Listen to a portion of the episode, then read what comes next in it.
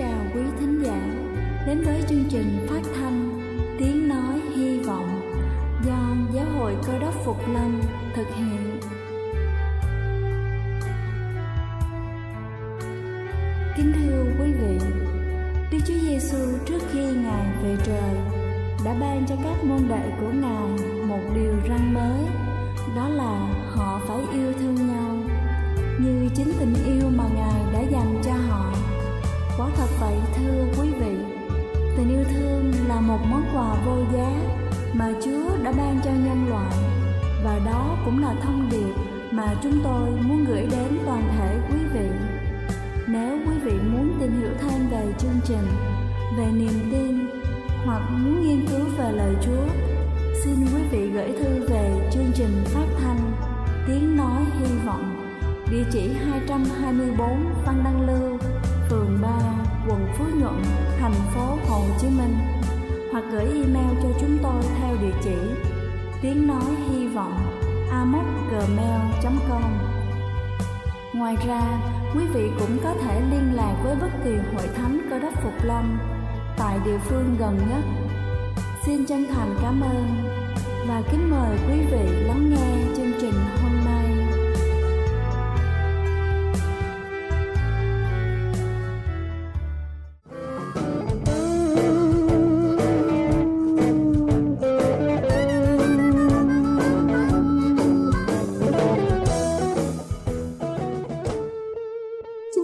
quý vị thính giả thân mến, cầu xin Chúa luôn ban cho quý vị sức khỏe thật dồi dào.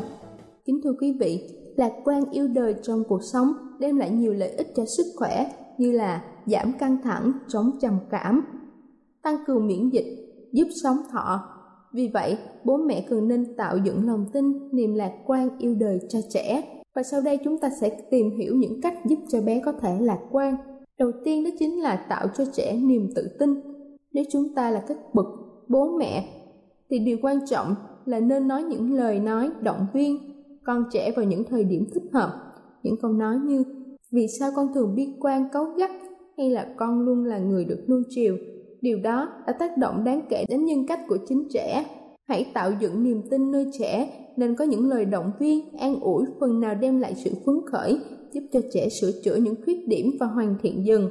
Theo nghiên cứu thì không nên chỉ trích trẻ. Điều này đôi khi gây nên trầm cảm, căng thẳng. Điều quan trọng là không nên đánh mất niềm tin, và đây là điều các bậc cha mẹ nên tránh. Thứ hai đó chính là thất bại không phải là thảm kịch. Để tạo dựng niềm lạc quan cho trẻ, nếu thành công, đó là điều tuyệt vời. Tuy vậy, nếu thất bại thì đây là cơ hội để học hỏi thêm, ngay cả khi điều đó không như ý muốn của trẻ. Ở những trẻ có thái độ bi quan khi có những thành công trong học tập, trong công việc, đôi khi cho rằng đó là kết quả của sự may mắn, là ngẫu nhiên. Và trẻ tưởng tượng về sự thất bại có thể xảy ra trong tương lai. Nói chung trẻ thường tự đổ lỗi cho chính bản thân mình và không nhận ra những giá trị mà trẻ cố gắng nỗ lực để có được. Để trẻ nhận ra những thất bại, nhưng với niềm lạc quan thì các bậc cha mẹ nên nói cho trẻ biết rằng đó là những thách thức trong cuộc sống và tương lai tốt đẹp vẫn còn phía trước vậy nên hãy can đảm và tiến bước. Thứ ba đó chính là bố mẹ nên làm gì để tạo lạc quan nơi trẻ? Là bố mẹ, đôi khi chúng ta có quyền tự hào về những hành động mà con trẻ đạt được và giúp cho con nhìn nhận những thất bại là điều cần phải có để học tập và sửa chữa. Có nhiều cách giúp cho trẻ có tinh thần lạc quan như là tạo điều kiện cho trẻ để được tiếp xúc gần gũi với những người lạc quan yêu đời. Tuy vậy để không trở thành những người bi quan, hãy nên giúp trẻ thấy được những đức tính tốt ở người lạc quan. Động viên con trẻ nên tiếp xúc và giao lưu với những người có suy nghĩ rằng khi họ giúp người nào thì như bản thân họ được hưởng điều tốt đẹp đó vậy. Chúng ta nên dạy cha con đừng bao giờ phạm lỗi, có tính chất lặp đi lặp lại, có tính hệ thống. Nên có những lời giải thích để trẻ hiểu rằng trong quá trình sống và học tập dần dần con sẽ hiểu, sẽ nhận ra có những thay đổi trong hành vi, trong thái độ, rồi mọi điều dần dần sẽ tốt đẹp hơn. Hãy lạc quan yêu đời, chứ đừng bao giờ nản lòng trước những thất bại. Đừng bao giờ bi quan. Cuộc sống còn nhiều điều tốt đẹp phía trước và hãy nhớ rằng thất bại là mẹ của thành công. Kính thưa quý vị, lạc quan không phải là đặc tính bẩm sinh, muốn tạo dựng cần phải có thời gian, sự tự tin của bản thân và sự hỗ trợ của bố mẹ gia đình. Niềm lạc quan giúp cho trẻ không thấy đó là thảm kịch khi thất bại và hãy vui vẻ với những thành công trong cuộc sống. Đây là chương trình phát thanh tiếng nói hy vọng do giáo hội cơ đốc phục lâm thực hiện.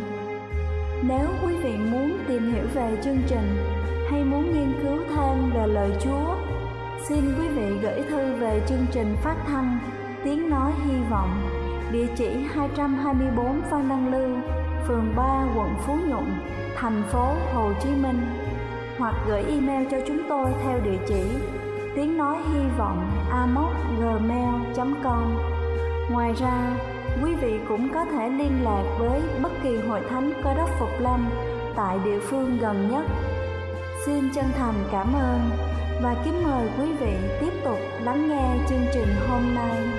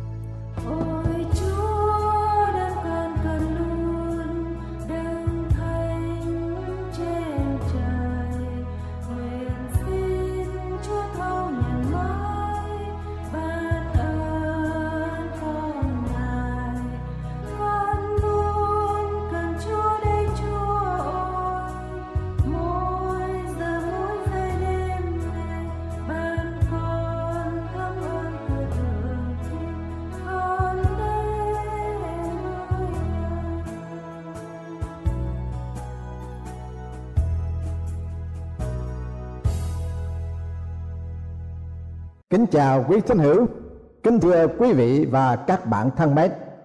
Chúng tôi rất vui mừng được hội ngộ cùng quý vị qua chương trình truyền thông đề tài mà chúng tôi cùng với quý vị hôm nay chúng ta tìm hiểu là ta sẽ lập hội thánh ta.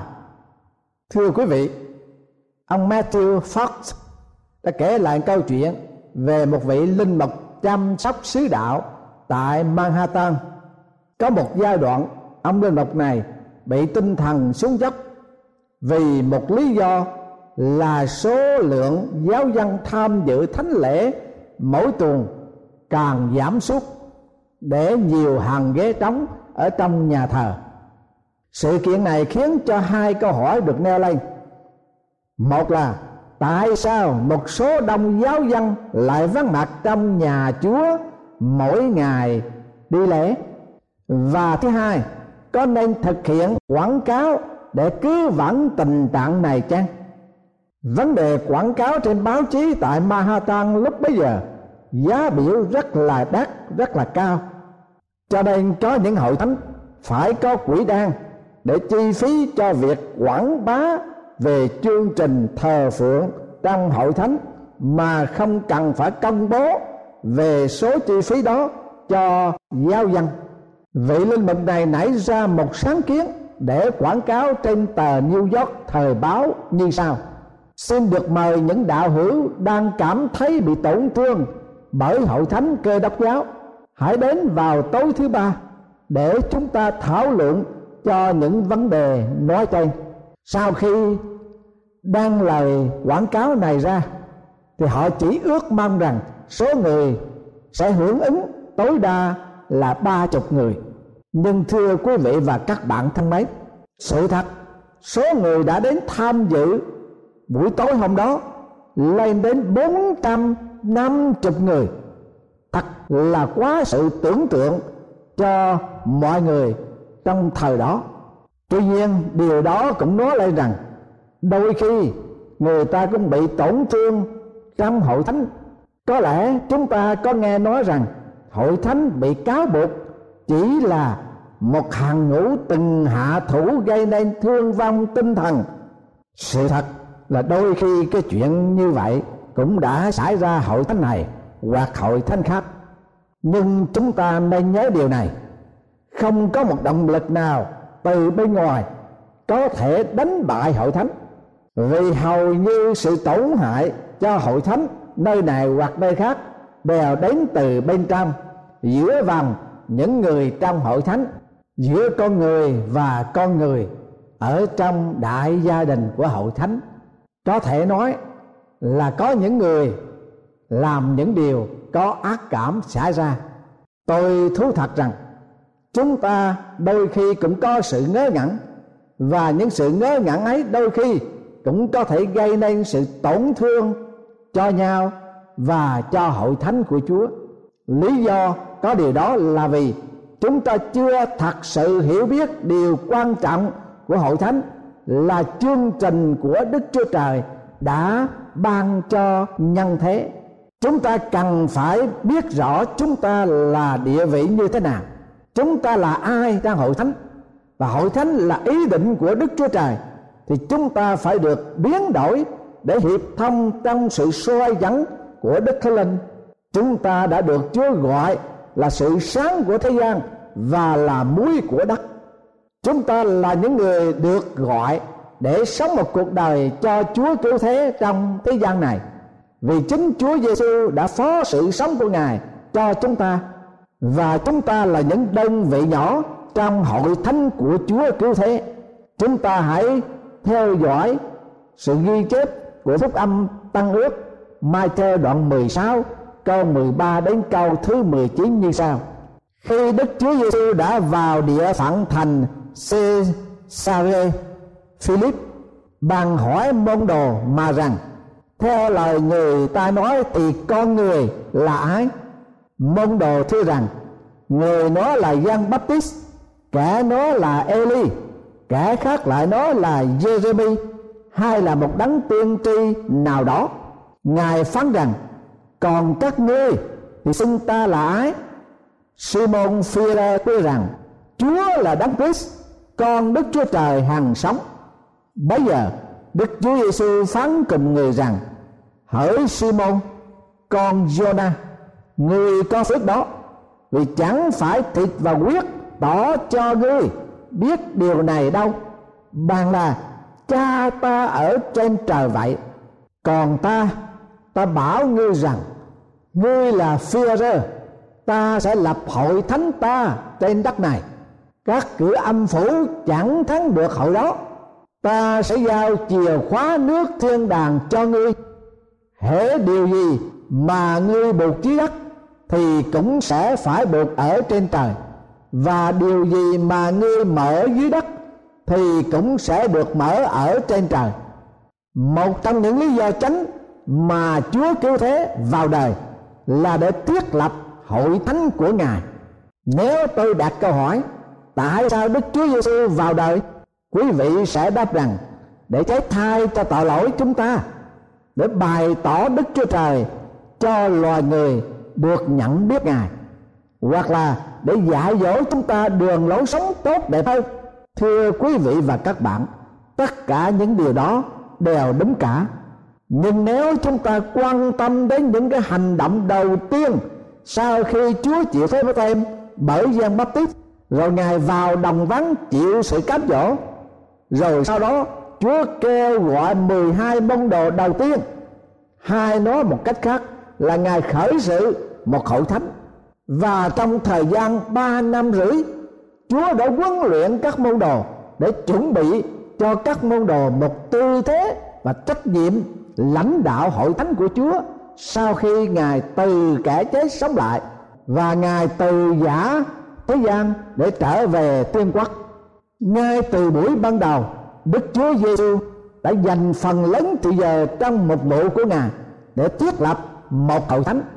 Một hội thánh, một cộng đồng, chứ không phải là thiết lập một nhà thờ, một tòa nhà, một cơ sở mặc dầu ngài có thể xây cất một nhà thờ, bởi vì ngài là một người thợ mộc. Đức chúa yêu thiết lập hội thánh ngài trên cơ sở căn bản nào? Chúng ta hãy đọc lại trong phúc âm Mai Thơ đoạn 16 câu thứ 18 như sau. Còn ta ta bảo ngươi rằng, ngươi là phi rơ, ta sẽ lập hội thánh ta trên đất này. Các cửa âm phủ chẳng thắng được hội đó. Ở đây đức chúa giêsu đáp cùng phi rơ ngươi là phi rơ có nghĩa là Petrus ta sẽ lập hội thánh ta trên đá này, tức là Petra. Dầu cho ai diễn dịch cách nào đi nữa, về đoạn câu này đều chắc chắn là Führer đã được ca tụng khen ngợi. Nhưng đối với Đức Chúa Giêsu ngài có một ngụ ý gì ở đây? Đá nói ở đây là chính mình Führer và sự tuyên xưng của ông về Đức Chúa Giêsu cả hai không thể tách rời nhau được, vì đá nói ở đây ám chỉ cho cả hai. Nhưng trong sự cảm nhận rất là đặc biệt, chính Führer là đá trong hai quan niệm như sau. Führer là môn đồ đầu tiên xác tín rằng Chúa là đấng cứu thế con Đức Chúa Trời hàng sống đó là phần nữa của cái ý nghĩa về cái từ mà Chúa dùng. Nói với phi ra và Đức Chúa Giêsu xác nhận sự tuyên xưng của phi ra như thế nào? Hãy xem phúc âm Mai Thơ đoạn thứ 16 câu thứ 17 bây giờ, Đức Chúa Giêsu phán cùng người rằng hỏi phi ra con Jonah người có phước đó vì chẳng phải thịt và quyết tỏ cho ngươi biết điều này đâu. Bằng là cha ta ở trên trời vậy. Lời phán của Chúa đã ứng nghiệm. Vì phi rê đã trở nên người đầu tiên. Đá đầu tiên nền tảng mà hội thánh và tất cả người khác, tức là đá sống đó, được xây dựng. Phi rê thứ đoạn 2 câu 5 có ghi chép rằng, anh em cũng như đá sống được xây nên nhà thiên liêng làm chức tế lễ thánh, đảng dân của tế lễ thiên liêng nhờ đức chúa giêsu christ mà đẹp ý đức chúa trời và trong sách Epheso đoạn 2 câu thứ 20 anh em đã được dựng lên trên nền của các sứ đồ cùng các đấng tiên tri chính Đức Chúa Giêsu Christ là đá gốc nhà. Vâng, thưa quý vị và các bạn, nếu chúng ta phối kiểm những câu kinh thánh đã được tuyên xưng mà tôi vừa đọc qua đó thì chúng ta thấy rằng Führer là người tiền phong và đạt để nền tảng của hội thánh. Ông là người lãnh đạo đầu tiên của hội thánh đã mở cánh cửa cứu rỗi của chúa qua hội thánh của ngài cho cả hai người do thái và người ngoại. Như trong công vụ các sư đồ đoạn 2 câu 40 và như lời phán của Đức Chúa Giêsu cho phi ngươi là phi ta sẽ lập hội thánh ta tên đá này theo như lời phán của Chúa Giêsu ở đây, không có một nghi vấn nào cả rằng hội thánh được thiết lập bởi Chúa Giêsu và trên nền tảng của hội thánh là Chúa Giêsu. Ta sẽ lập, tức là ai? Là Đức Chúa Giêsu lập. Lập cái gì? Lập hội thánh. Hội thánh nào? Hội thánh của ai? Chúa phán hội thánh ta. Rồi thứ ba là các cửa âm phủ chẳng thắng được chúng ta hãy đọc ở trong phi thứ nhất, đoạn 1 câu 4 đến câu 6 để chúng ta có thể hiểu thêm trong cái lời phán của Chúa ở đây cơ nghiệp không hư đi, không ô uế, không suy tàn, để dành trong các tầng trời cho anh em là cả bởi đức tin, nhờ quyền phép của đức chúa trời giữ cho, để được sự cứu rỗi gần hiện ra trong kỳ sau rốt anh em vui mừng vì điều đó. Giàu hiện nay, anh em vì sự thử thách trăm bề buộc phải buồn rầu ít lâu. Hầu cho sự thử thách đức tin anh em quý hơn vàng hai hư nát. Giàu đã bị thử lửa, sanh ra ngợi khen tôn trọng vinh hiển cho anh em khi đức chúa giêsu christ hiện ra. Thưa quý vị và các bạn thân mến, có một vị mục sư trẻ tuổi được hỏi như thế này. Hội thánh của mục sư, có mạnh mẽ chăng? Vị mục sư trẻ tuổi đáp, hội thánh của chúng tôi mạnh mẽ lắm. Rồi người ta mới hỏi mục sư trẻ tuổi rằng, mục sư có bao nhiêu tín hữu? Mục sư trẻ tuổi đáp chúng tôi có ba chục. Người mà hỏi một sư trẻ tuổi đó bằng nói, có ba chục sao? Chắc họ là những người giàu có lắm, phải không? Vị mục sư đáp, không, hầu hết trong họ đều là nghèo. Rồi người đó mới hỏi rằng, sao mục sư nói rằng hội thánh mạnh mẽ được? Bởi vì họ đều là những người nghèo. Mục sư trả lời, rất có ý nghĩa như sau. Ông nói bởi vì họ là những người ngay thật đứng đắn, tận hiến, bình thản, yêu thương nhau, chia sẻ gánh nặng cho nhau, làm theo lời phán dạy của Chúa trong mọi sự và chuyên cần cầu nguyện, cũng như hiệp thông một tinh thần để hầu việc Chúa. Đó là một hội thánh mạnh mẽ, giàu có ba chục tín hữu hay là ba trăm tín hữu cũng vậy thôi thưa quý vị và các bạn, cơ đốc giáo và chức năng của hội thánh lời Chúa dạy, trong ma đoạn 16 câu thứ 19 ta sẽ giao chìa khóa nước thiên đàng cho ngươi. Hãy điều gì mà ngươi buộc dưới đất thì cũng sẽ phải buộc ở trên trời, và điều gì mà ngươi mở dưới đất thì cũng sẽ được mở ở trên trời. Từ chìa khóa ở đây không phải là chìa khóa hội thánh mà là chìa khóa nước trời vào nước thiên đàng. Phi rê là người đầu tiên giảng phúc âm để mở cửa cứu rỗi cho dân Israel trong lễ ngũ tuần và cho người ngoại đạo tại nhà cọt nay công vụ có sứ đồ đoạn 10 câu 3 đến câu 48 và ở đây Führer không khẳng định quyền năng hay thế lực truyền giảng phúc âm và mở cửa cho người ngoại ta hãy nghe, lời Führer đã tận tình trong sách công vụ các sứ đồ đoạn 15 câu 7 đến câu thứ 11 sau một cuộc bàn luận dài rồi phi ra đứng dậy nói cùng chúng rằng, hỡi anh em, hãy biết rằng từ lúc ban đầu đức chúa trời đã chọn tôi trong các anh em để cho người ngoại được nghe tin lành bởi miệng tôi và tin theo đức chúa trời là đấng biết làm người, đã làm chứng cho người ngoại mà ban đức thánh linh cho họ, cũng như cho chúng ta. Ngài chẳng phân biệt chúng ta với người ngoại dân, vì đã lấy đức tin khiến cho lòng họ tinh sạch. Vậy bây giờ, cớ sao anh em thử đức chúa trời gắn cho môn đồ một cách mà tổ phụ chúng ta, hoặc chính chúng ta cũng chưa từng mang nổi trái đại.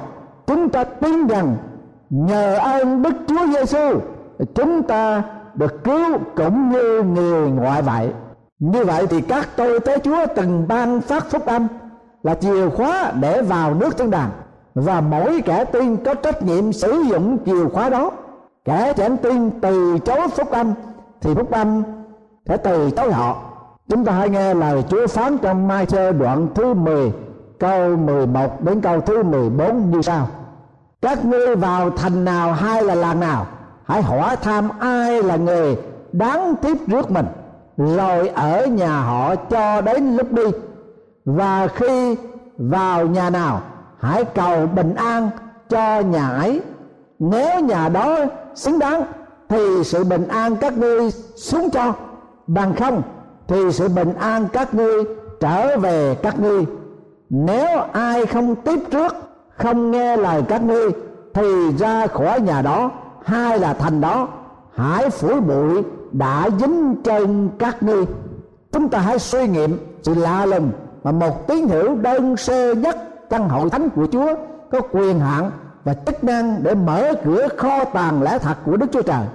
Vì cái ấy, mọi thầy công giáo đã học làm môn đệ bước thiên đàng, thì giống như một người chủ nhà kia lấy ra khỏi kho tàng mình những bảo vật mới lẫn cũ. Mai tôi đoạn 13 câu 52 Chức năng của hội thánh là công bố cho thế gian biết rằng Đức Chúa Trời là nguồn cội của sự sống và sự sáng, nguồn cội của tình yêu thương và công việc của hội thánh đấng cứu thế là trao ban sứ mệnh cứu rỗi của Chúa cứu thế cho thế nhân. Một giáo sĩ sau khi phục vụ nhiều năm tại Tân Đề Ly trở về quê, bạn của ông hỏi, anh John ơi, nói cho chúng tôi biết anh đã tìm được gì tại nơi anh làm việc ở Tân Đề Ly? John trả lời, tìm hả? Tôi tìm thấy tuyệt vọng hơn là nếu tôi được sai đến một cánh rừng đầy dãy cọp người ta ở đó mất hết cả danh dự và thanh thế. Họ dường như trống rỗng về cảm giác đạo đức. Họ còn tệ hơn thú vật nữa. Nếu một bà mẹ mà bồng ẵm con của bà và đứa bé khóc, thì bà ta sẽ luyện đứa bé và để cho nó chết. Nếu một người thấy cha của anh ta bị gãy chân, thì anh ta sẽ bỏ người cha ra đường cho đến chết. Họ không bao giờ có tình trắc ẩn, cảm thương họ không biết ý nghĩa của nó là gì. Rồi ông làm gì cho những người như vậy? Bạn của ông hỏi. Anh có truyền giảng cho họ không? John trả lời. Giảng hả? Không. Tôi đã sống. Sống hả? Ông đã sống cách nào? Khi tôi thấy một em bé khóc, tôi bồng nó và dỗ nó. Khi tôi thấy người nào bị gãi chân, tôi băng bó rằng rịt lại. Khi tôi thấy người ta đau buồn thì tôi thương xót họ, an ủi họ, vỗ về họ. Tôi chăm sóc họ, tôi sống cái đó. Và những người đó đến với tôi và hỏi rằng, điều ông làm đó có nghĩa gì? Tại sao ông làm những điều như vậy? Và như vậy, tôi có cơ hội để rao giảng phúc âm cho họ. Bạn của ông hỏi rằng, như vậy ông có thành công không? Ông trả lời, tôi đã để lại cho họ một hội thánh của đấng Christ. Amen.